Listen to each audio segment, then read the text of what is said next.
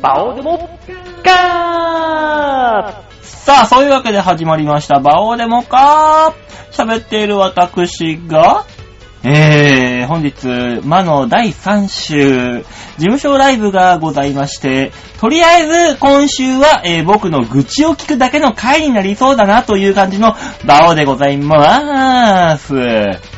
はい。ねえ、そういうわけでね。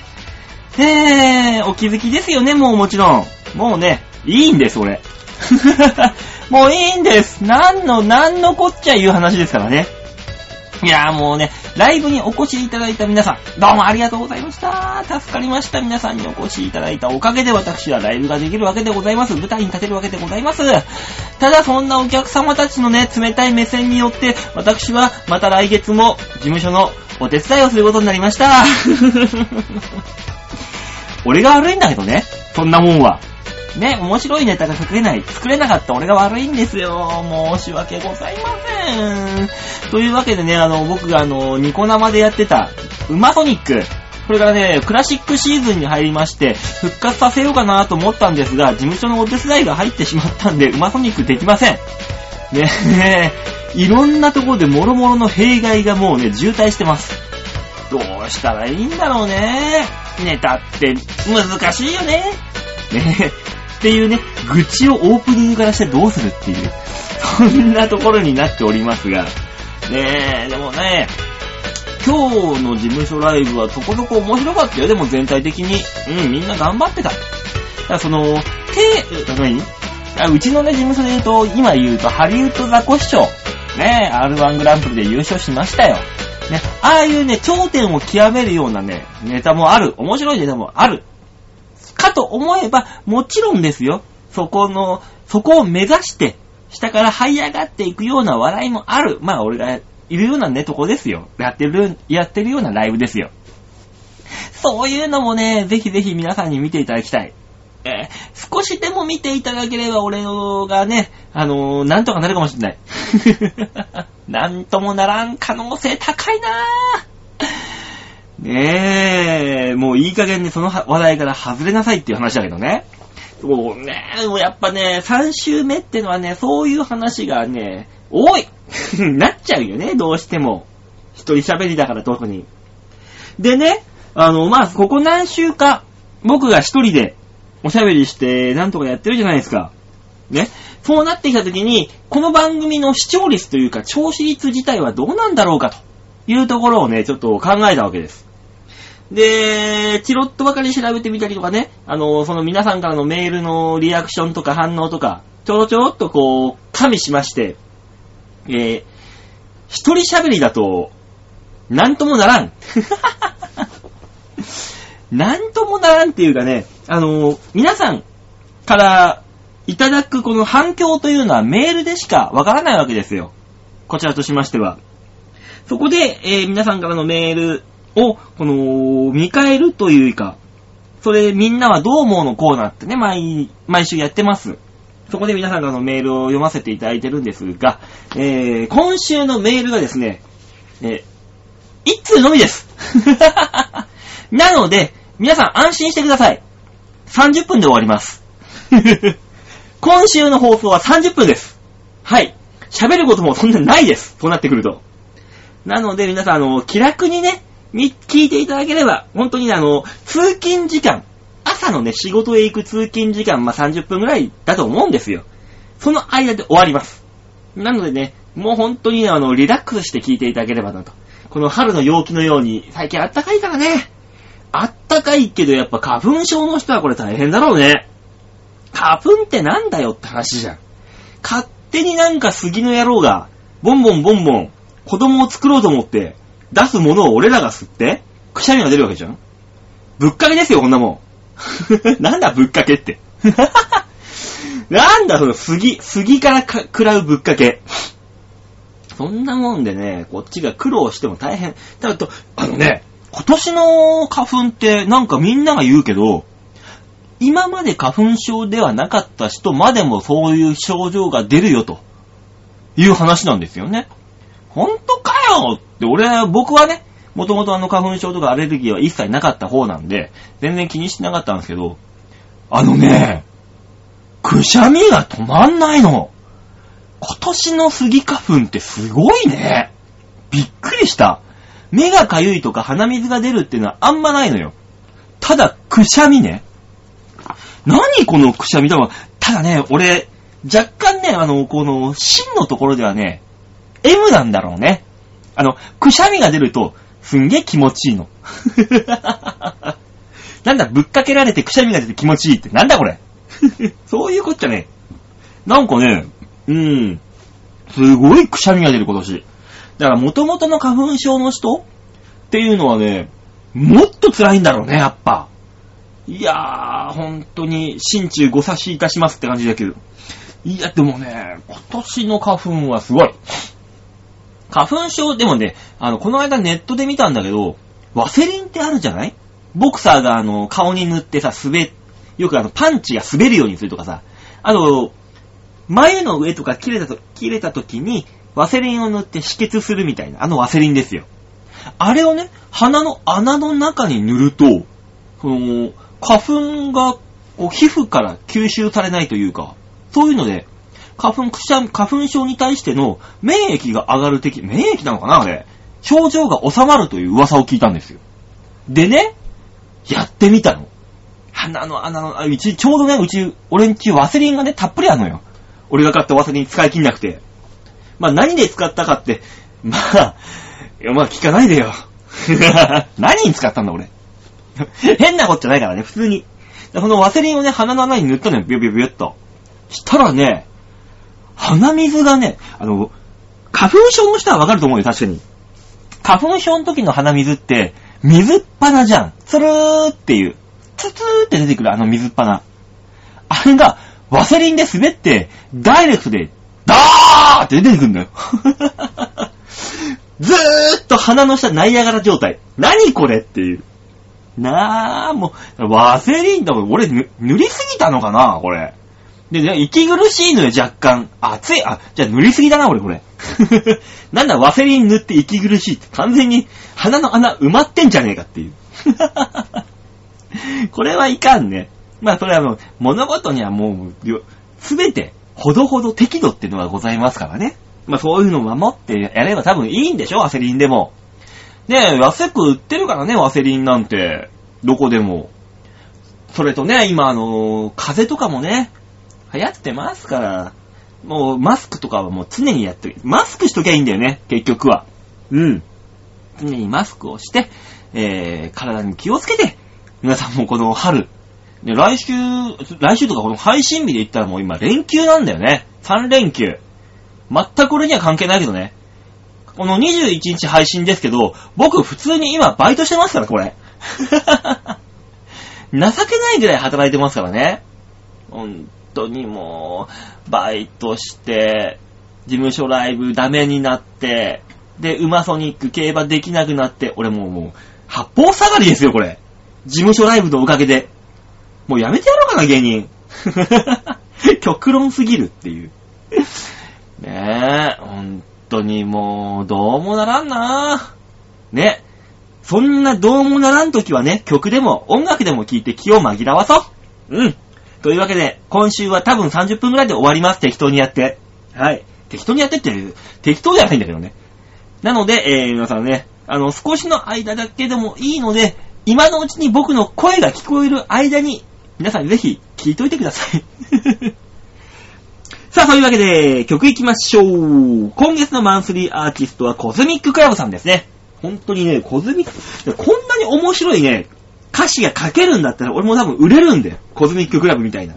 まあ、歌詞書いてるのはね、あの、パッパラー河合さん、爆風スランプの、あとね、奥田明さん。ね、この二人ですから、そらこの二人がやったらいい曲書けるよって。俺にも曲作ってくんねえかな無理だね。さあ、そういうわけで、ね俺には無理なので、コズミッククラブさんの曲を曲を聴いて、その分紛らわしましょう。と言ったわけで、今週の1曲目。コズミッククラブで、ボーン・イン・ザ・千葉。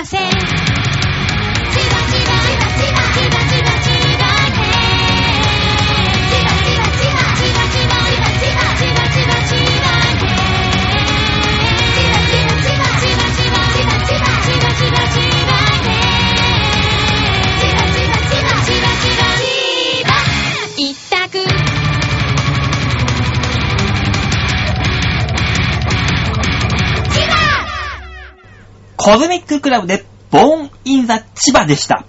最初のコーナーはこちら。大きなニュースを小さく切り取るニュースつまめぐい。ウィッシュ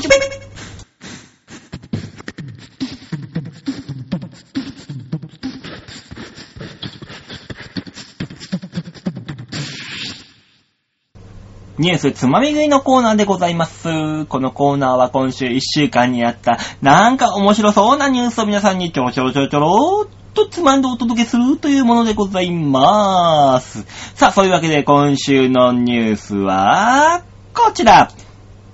今週はやっぱり、ショーン系しかないでしょうはい。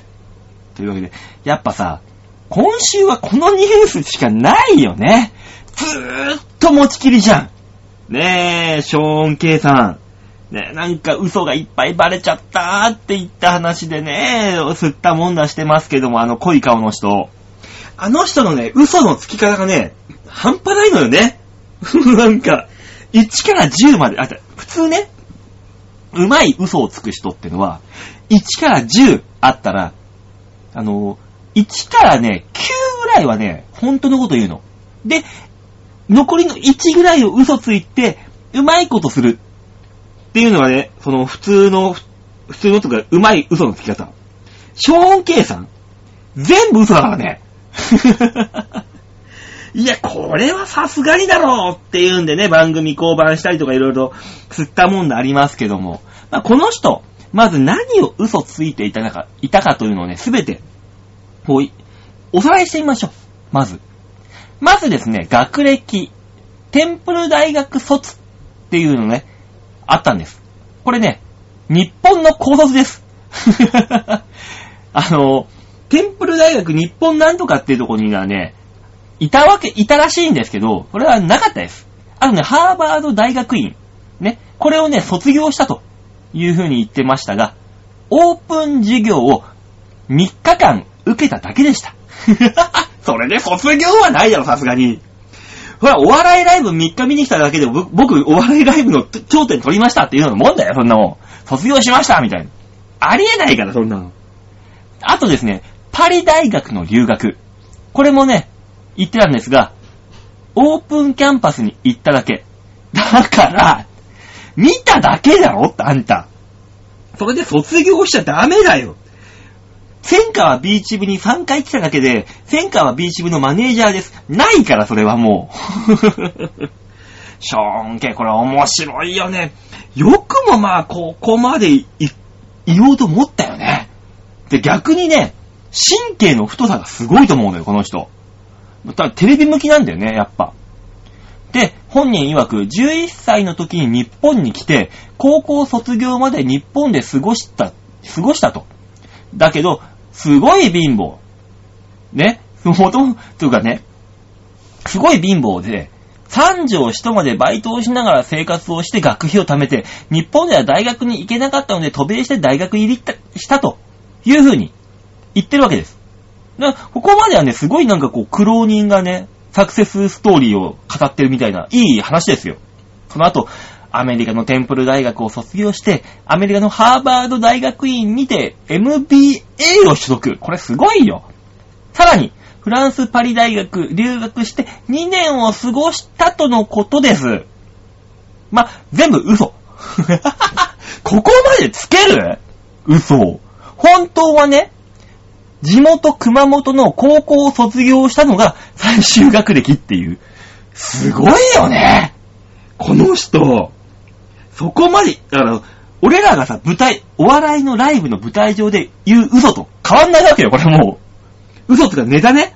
ネタと変わんないわけよ、もう。すごいよ。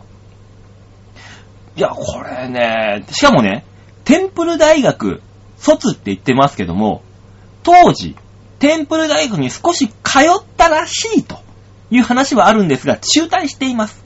しかも、当時のテンプル大学は、各種学校、当時ね、今は違う。今は普通だけど、当時は各種学校なので、基本的に、専門学校と一緒です。だから、大学すらないのよ。お金は、お金さえ払えば、入学試験なく誰でも入れる程度のものだったの。そこをね、中退したのに卒業と。すごいよね。で、あと今、現在の仕事は経営コンサルタント。ね、な、もよく聞きますよね。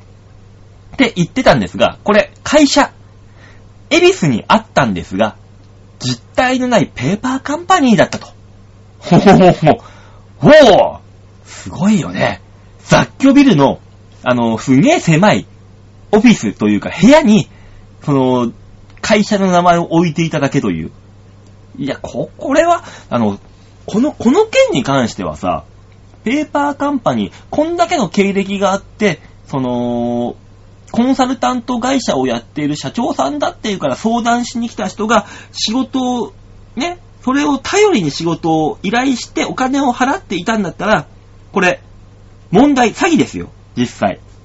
ただ、ただ、ショーン系自身のホームページにて、経営コンサルタント事業は下請けという形でやっていたので、クライアントからの証言は得られないが、本当に仕事をしていたと証言しているんですが、多分していません。だから、詐欺にもなっていないという。嘘をつこう、ついたのに、詐欺にもならないっていうね。すごいんだよ、これが。この人。この、あの、針の穴をつくような。まあ、これ失敗してるんだよね、本人的には。だけど、本、本人的には失敗してるんだけど、この針の穴をつくような感じのこのすり抜け方すごいよね。で、あの、この人本人自体ね、えー、アメリカ人の親から生まれたハーフって言っています。確かに顔も濃いしね、あの顔。ね、確かにハーフ。ぽいけど、喫水の日本人です。あの濃い顔で日本人なの？お父さんが本人曰くだよ。お父さんがアイルランド。ね、アメリカ系の日本人、アイルランド系アメリカ人なのかな？日本人で、母親が熊本出身ということになっていたと。いましたが、いやいや、純粋な、ヒゴモッコスです。お父さんもお母さんも、ヒゴモッコスです。すごいよね。で、アメリカ合衆国出身となってて、生まれたのはニューヨーク市。11歳の時に日本に渡ったっていうのが経歴なんですが、本当は、鹿児島生まれの熊本育ち、ヒゴモッコスです。すごいよね。ここまで全部覆せるって。経歴のすべてが。いや、この人はね、それでイケシャーシャーとテレビでそのコメントをしたりさ、できてたわけじゃん。あの、思い込みのサイコパスっていうラインが出てき、出てきちゃうよね、こうなってくると。で、ショーン・マクアドル・川上っていうのが、その、名前だったじゃない？ショーン・ケイ、ショーン・マクアドル・川上。これ本名、川上慎一郎くんです。そうだ、この、ショーンってのは、だから、慎一郎、慎一郎、慎一郎、慎一郎、ショーン、ショーン、ショーン、ショーン、ショーン、ショーン、ショーンこういうことなんだよ、きっときっと。ね、マクアードル川上。ショーン・マクアードル川上のマクアードル。これどっから来たか。これね、この、新一郎くんが通っていた高校の英会話の授業の、塾の、あ、英会話の塾の先生の名前。らしいと。ショーン・マクアードル。マクアードル。塾の先生の名前を自分のミドルネームに使うんじゃないよっていう。すごいんだよ。これね、そこの発想に思い立ったのがすごいよね。で、あれでしょ？その、高校生の時のあだ名？ってのが、その、川上市のあだ名が、ホラッチョ川上だと語っていると。ホラッチョというのは、ホラ吹きを意味する言葉だし、というね。いや、もう当時からそうだったの？っていう。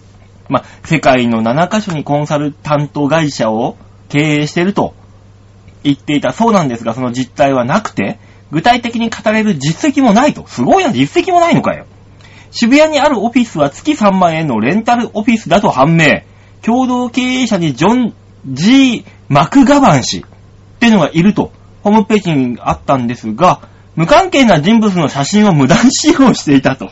これアウトじゃないもう。すごいなぁ。いやもうね、ここまで来ると、あの、俺らがさ、舞台で漫才で、いやー、僕さ、子供の頃、何学校の先生になりたかったんだよねー。じゃあやってみようか。っていうレベルだよね。やってみようかのレベルで、全部ストーリー作っちゃったよね、これ。いや、これは。この人はすごい。この人だからこの後さ、何にもできないでしょ。絶対。まあ、その、英、会話。英語能力っていうのは確かにすごかったと思うんですよ。僕もテレビ見て、何回か見てね、英語をね、ペラペラペラペラもうネイティブに喋ってたから。ですが、ここまで来たらもう無理でしょ。普通にそのコメンテーターとかタレントっていう意味では。あとさ、いけるところといえば、たけし軍団じゃね？こういうの大好きじゃん、たけしさん。その、あの、なぜやかんさんじゃないけどさ、やかんさんもあのー、替え玉のね、いい事件のやつで、やったわけだし。まあそ、この、たけし軍団だったらこれもう何とでもしてくれるでしょ。あとはもうね、いや、だからもうこの後お笑いか、この人とさ、野々村議員、元議員がコンビ組んだらすごいよ。ショーン・マクアードル川上さんがボケるわけよ。わーっと。さあ、野々村議員は、えっつって、耳に手を当てるだけでもう成立するじゃん。ドカーン来るよ。いや、これはすごいと思うんだよなぁ。ぜひぜひ、北野、オフィス北野の方に、えー、マクアドルさん連絡入れてほしいなぁ。笑いにはなると思うんだけどな。だってこれでさ、でも実際、被害受けました。被害届出しましたって人いないわけじゃん。かろうじてまださ、まあ、アウトだけどセーフなラインじゃん今だったらいけると思うんだよなねえ、こんなに面白い人がいるんだったら俺とかがね、ねえ、まともにネタやっても勝てるわけがねえんだよ、もう。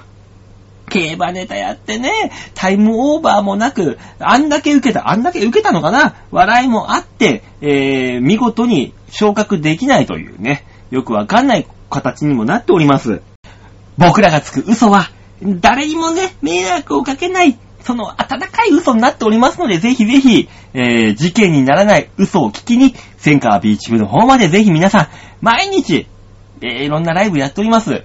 ついでに言うと、4月の12日の火曜日、温泉太郎もあります。ぜひぜひ、そんな楽しい嘘を聞きに、千川ビーチ部の方に足を運んでいただければといったところで今週のニュースつまみ食いのコーナーでございました。では、今週の2曲目聴いていただきましょう。コズミッククラブで、綾瀬ゆき地獄メトロ。私のお家は柏私のお家は松戸私のお家はアビコ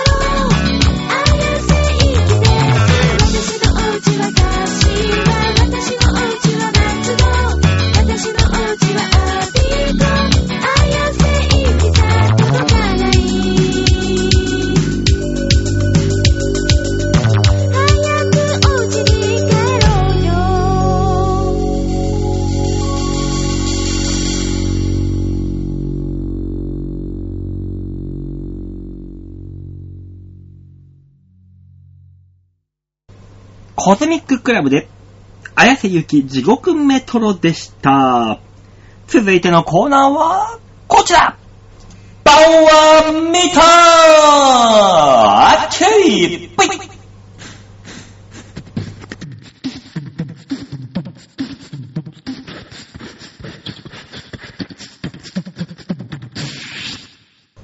いそういうわけで、バオは見たのコーナーでございます。このコーナーは、えー私が何かしらやってきて、撮った写真を皆さんに見ていただこうというコーナーでございます。というわけで、ちょわへよ .com のホームページの画面の上のところにギャラリーってとこありますんで、そちらをクリックしまして、3月21日配信分のバオデモカをクリックさあ、ね。皆さんこれご存知ですか？ペヤングじゃないんですよ。これね、ペヨング。ペヨンジュンでもないです。ペヨングです。あの、ペヤングのレンガ版、ちょっとお安いタイプの形がね、最近ね、コンビニで売ってるんですよ。これあの、実際ね、ペヤングが出してるやつなんで、パクリじゃないと。その、ペヤングよりもちょっと安い感じの、だからほ、ものを売り出そうっていうので、出したのがこのペヨングらしいんですよね。で、そのペヤングとペヨング、どう違うのかなーっていうことでね、ちょっとペヤング、ペヨング、買ってみたんですよ。ね。う皆さん食べたことある人もいると思うんですけど、このペヨングがですね、すげえ今売り上げ上がってるらしいんですよ。爆上げ。あの、なんでかわかります？このね、みんなコンビニに行って、ペヤングとペヨングが並んでると、食べ比べしたくなるらしいんですよ。で、両方買っていく。だから売り上げが倍増になってて、すげえ売れてるらしいんですよ。ただ、これ、一発目だけだろ。一発しか効かないドーピングみたいなもんだよ、これ。大丈夫なの？っていう。まあもちろんね、その味に格差があったりとかして、まあ好みがありますからね、人それぞれ。だからその格差があって、なんかあるんだったらいいなと思って、とりあえず僕はペヤングはしょっちゅう食ってるんで味はわかる。というわけで、ペヨングの方だけ買ってみたんですよ。でね、えー、食べてみました。え、その味の感想。普通 なんも変わんねえ。なんだこれっていうぐらい。なんだこれっていうぐらい同じです。はい。ただ、あの、放送この周りの放送とか、そういう簡易放送とか、そういう風になってるだけであって、コストが下がっただけで、ペヤングはペヤングです。なんだろうね。でも、よく考えたよね。確かにこれってさ、ペヤングとペヨングが、よ横に並んでたらコンビニで。それ見たら、両方買ってみるよね、一回。で、食べ比べるよね。それ確かにこれいい戦略だわ。あの、二発目はないよ。ペヨング、だから二発目だからどうすんだろうね。味が同じだったらペヨングに走るじゃん、絶対みんな。だからその二発目をどうするんだろうっていう考え方ですよね、要するに。これがね、謎。謎だけど、まんまと罠にはまりました。この見えすいた罠に。くっそー、ペヤングめー。罠にはまった。でもこういうのって今までなかったですからね。確かに。二つ、レンガ板を自分のところで出して、横に並べる。これ新しいよね。最近私あの、話したかもしんないですけど、300円ダイエットっていうのをやってましてね、毎日。ま、ダイエットっていうか、お金がないから。お金がないからし、仕方なくそうなってるという。まあ、水はね、100円で2リットル買います。で、200円でカップ麺を買います。それが1日の食事っていう。なんともわ、わびしい、わびしい貧乏ダイエット。うん。あの、これをね、生活苦で、こういうことやってますって言っちゃうと、俺自分が自分で、あの本当に殺したくなるんで。ダイエットなんだ。これは自分がダイエットする、痩せるためにやっている苦行なんだって言い聞かせてやってますんで。ねえ、だからさ、最近ね、カップ麺ばっか食ってるんですよ。あの、日清がね、100円のね、大盛りカップ麺出してんの。みんな知ってます？それ。あのー、デカ丸とかさ、あとスーパーカップとか、あのサイズ。あのサイズのラーメンを100円でね、日清が出してんの。日清が出してるんだったら、まあ間違いないだろうと思って私、買うわけですよ。で、麺もね、すんげえ振ってえの。麺極太で、ね、売ってるのよ、それが。ね、その味噌と醤油 ?2 種類あって、デカ太っていう、日清のそのままデカ太っていう。食べ応えのある太麺です。写真もすんげえ麺太めなのよ。で、これはまあ、貧乏人にはお腹に溜まるしいいなと思って買うわけですよ。で、食べてみたんだけどね、うーん、薄い。まあ、俺の作り方が悪かったのかな。わかんないけどね、どうしてもね、味噌味を食べたんだけど、薄いんだよな。これが100円分？だいたい200円なんだよね、カップ麺ってこのサイズ。100円分、50%引きの味ってある？そう考えるとね、ペヨングはね、もうもう良心的にやってくれてんなっていう感じがしないでもない。なんで俺そんな上から目線でその日清をとかさ、ペヤングをこう批判してる、批評してるんだ。まあ、いいよね。それはそれで、だって俺、自分で金払って食べてんだから。その、それを日清さんからこのデカブトとかを食べてくださいって言われて食べてるんだったらね、何も言えないけど、自分、自腹で買ってるんだから。これはこれでいいよね。なので、あの、ペヤングとペヨングは一緒という、あの、どうでもいい結論のもと、えー今週のバーンは見たのコーナーでございました。それでは、本日のラストナンバーになります。聞いていただきましょう。コズミッククラブで、コズクラ、危機一発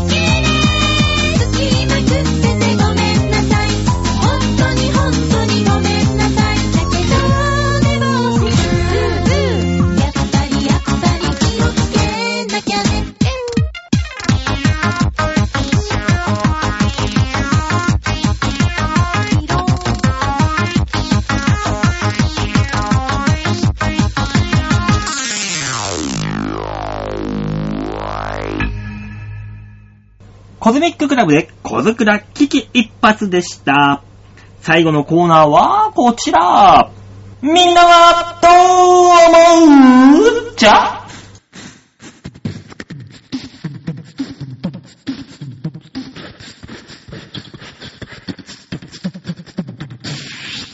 そういうわけでみんなはどう思うのコーナーでございます。このコーナーは皆さんからいただいたメールでなんだらかんだら喋っていこうかなって思ってるコーナーでございます。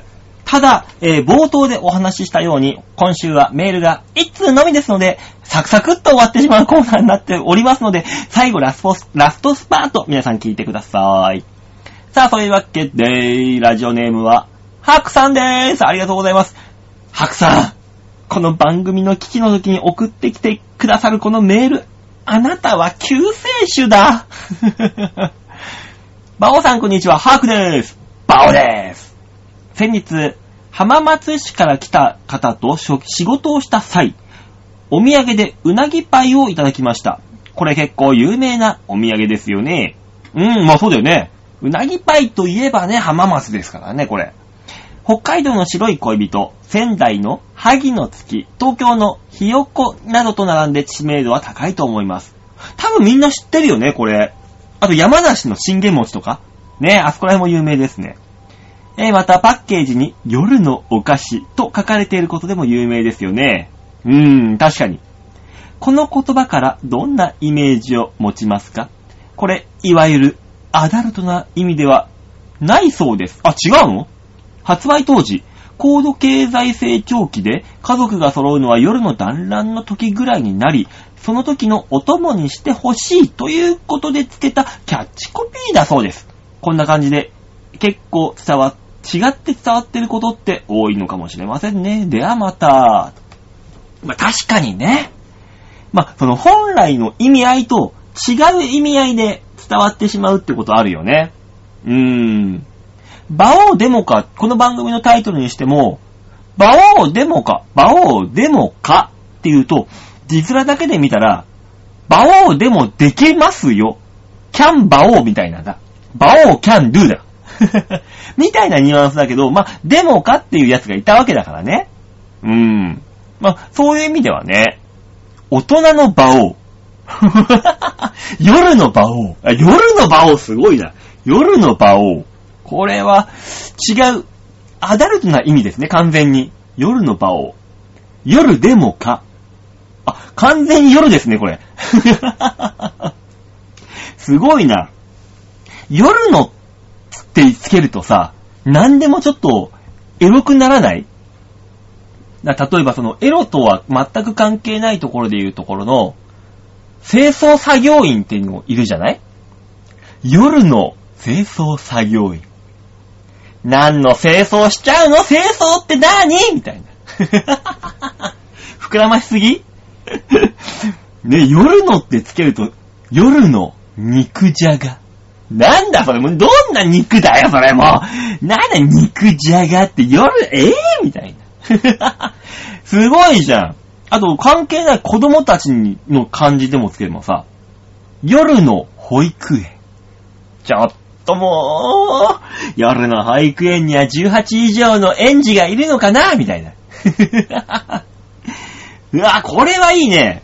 あとなんだろう、これ夜のをつけて、この、アダルトっぽくならない単語ってあんのかな逆に言えば。夜のっていう前置詞をつけたとしても。例えばさ、夜のジェル。